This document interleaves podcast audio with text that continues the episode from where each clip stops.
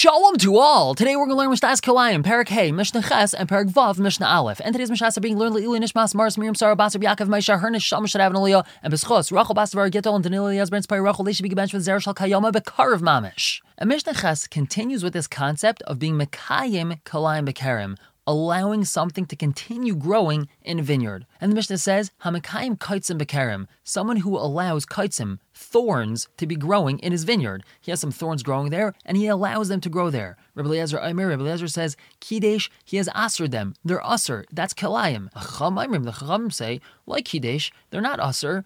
Ella davar shekamayu makaimin, unless this is something which is normal to be makayim. So before we understand what the machlekes between Rabbi Lezer and the Chachamim is, let's try to understand what they agree on. Everyone agrees that one is chayiv for being makayim kilayim if it's something that's normal to grow and maintain. If it's not normal to grow and maintain, so then you wouldn't be chayiv for kilayim makarim. Furthermore, specifically talking about our Mishnah in regards to thorns, everyone agrees that in a place called Aravia or Arabia, it's totally normal to maintain thorns because it was used as camel feed. They would feed their camels thorns. I don't really know why camels eat that, but I guess camels eat thorns. And therefore, everyone agrees that in Arabia, it is considered Kalayim Bekarim to maintain these thorns there. So what's their machlekes? Their whole machlekes is if that now impacts the rest of the world. Rabbi Eliezer holds that since in one place it's totally normal, since in Arabia it's normal, it now creates an isser to be Mekayim it anywhere in the world. But the Chum argue and they say this is something unique to Aravia. It's usser only there, but not anywhere else. The Mishnah now continues with telling us of a number of things that are not usser as Kilayim Bekarim, Ha'erus, something which is known as iris, Vahakisos, creeping vine or ivy, Vishashanas Hamelech, which is either rose or white lily, B'chol Zraim, and all sorts of Zraim like this, Einam Kalayim Bekarim, they're not Kalayim Bekarim. But what about Hakanbus, hemp? Now, hemp is usually grown because its fibers are made into ropes and things like that. However, hemp seeds are also edible. So Reb Tarfon, Reb Tarfon says, ain't a kilayim. It's not kilayim because since it's usually grown just to use as ropes or make into clothing, and that's not for food purposes, so that's not an issue of kilayim. V'cham, say kilayim. It is kilayim. Since one of the uses of hemp is that you can eat their seeds, therefore it's going to be considered kilayim. And the last thing Mishnah tells us is v'hakinros, which some people translate as artichoke, kilayim bekerim, that's kilayim bekerim. And now moving on to Parak Vav Mishnah Aleph. In the previous parak, we learned in the Machlekes Beis Shammai and Beis Hillel how to define a kerem. Beis holds that a kerem is one row of five vines. Beis Hillel argued that a kerem is two rows of five vines altogether. That's one of three vines and the other of two. Now we're going to learn about something called an aris, which is planting vines in a way that they're trained onto something, such as a fence, a wall, a trellis, and the like, meaning they're not growing randomly all over the ground. They're going to be creeping all over something that you train them on, you put them onto something, and it's going to be growing on that. And when it comes to Aris, even according to Beis Hillel, that's going to have a din as a kerem, even though they're planted in a row and they're not planted in two rows. So Mishnah Aleph tells us, Ezahu Aris, what is Aris? Hanetea Shura Shel Chamish Gafanim, someone plants a row of five vines, but Sad HaGader Shu Gavaya Tvachim, right next to a fence, which is 10 tfachim tall, and he trained those vines onto the fence so that they grow up and onto the fence. Or he planted them next to a ditch, which is 10 tfachim deep and 4 tfachim wide, and he trained them to grow across the ditch.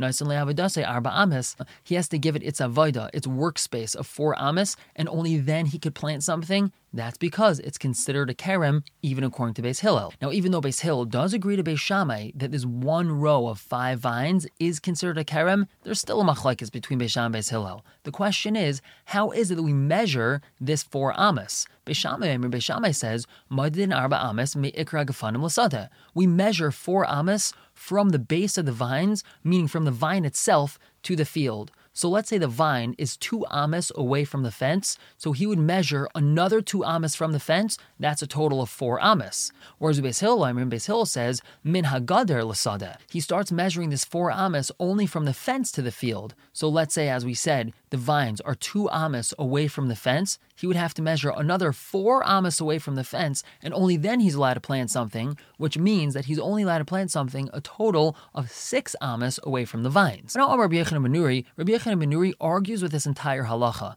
Taim kol Imrim Kane. Anyone that says this, they're making a mistake. Whoever says that Beis Hill agrees that in this case of the Aris, five vines in a row is considered a kerem, they're just wrong. That's not true. That's not what Beis Hill was talking about. You're right. Beis Hill did say some sort of halacha that when you have an Aris, when you have these vines trained onto a fence, he did say some sort of halacha to do with four amis, but had nothing to do with it being a kerem. So what halacha did he say that has to do with four ames if it's not a kerem? Ella, what Beis Hill was talking about is im yesham arba ames me ikr gefanim v'lagader. If there's four ames in between the vines and the fence, which they're going to eventually be trained onto, then nice and avidasai. All you do is give it its avida, its workspace of six tfachim, vizareas meiser, and then you could plant the rest. Now, Rabbi Yechon ben Nuri is very similar to a sheet that we learned in the last parak. In the last parak, Mishnah Dalid, we learned of Shitas Rabbi Yaisi that if a person plants an individual vine, meaning let's say he just plants one vine inside a gas, for example, inside a wine press, if within that area of the wine press there isn't four amas of space from the grapevine in all directions, so nothing's allowed to be planted in that wine press. And if you remember, Rabbi Yossi had argued with the Tanna Kamma in that Mishnah. The Tanna Kamma had said that if you have an individual grapevine in a wine press, so you could just distance yourself six tfachim and then plant whatever you want in the rest of that wine press. It's because it's an individual vine. The reason why Rabbi Yossi argued, we had explained, is because a wine press is a very unique area. It's a special area that looks like it's its own entity, it's its own rishus. And therefore, even though there's only one vine here, if you're not going to distance to other plants four amas away from the grapevine, it looks like it's kilayim, it looks like it's planted together. And that's what Rabbi Yechon is telling us over here. If in between the row of vines and the fence that it's going to be growing on is less than four amas, so then you're not allowed to plant anything there because it's very similar to a wine press. It's a very uniquely defined area and it's going to look like kilayim. However, if the fence is four amas away from the vines, so then you could just distance yourself six tfachim from the vines and you're allowed to plant whatever you want there. Let's just remember that Rabbi ben Nuri is arguing with the Tanakama. The Tanakama holds, according to Beis Hill, that one row of vines if it's like Aris, is going to be considered a Kerem, whereas Rabbi Yechon ben Nuri says it's not considered a Kerem. And we don't paskin like Rabbi Yechon ben Nuri. Now the Mishnah just concludes, V'kama hi avodas hagefen, how much space is avodas hagefen? Shisha tfachim ruach. We already know that six tfachim in every direction, whereas Rabbi Kiva, and Rabbi Kiva argues, he says shloisha is three tfachim in every direction, and we already know that we don't paskin like Rabbi Kiva. We're going to stop here for the day, pick up tomorrow with Mishnah Beis and Gimel. For now, everyone should have a wonderful day.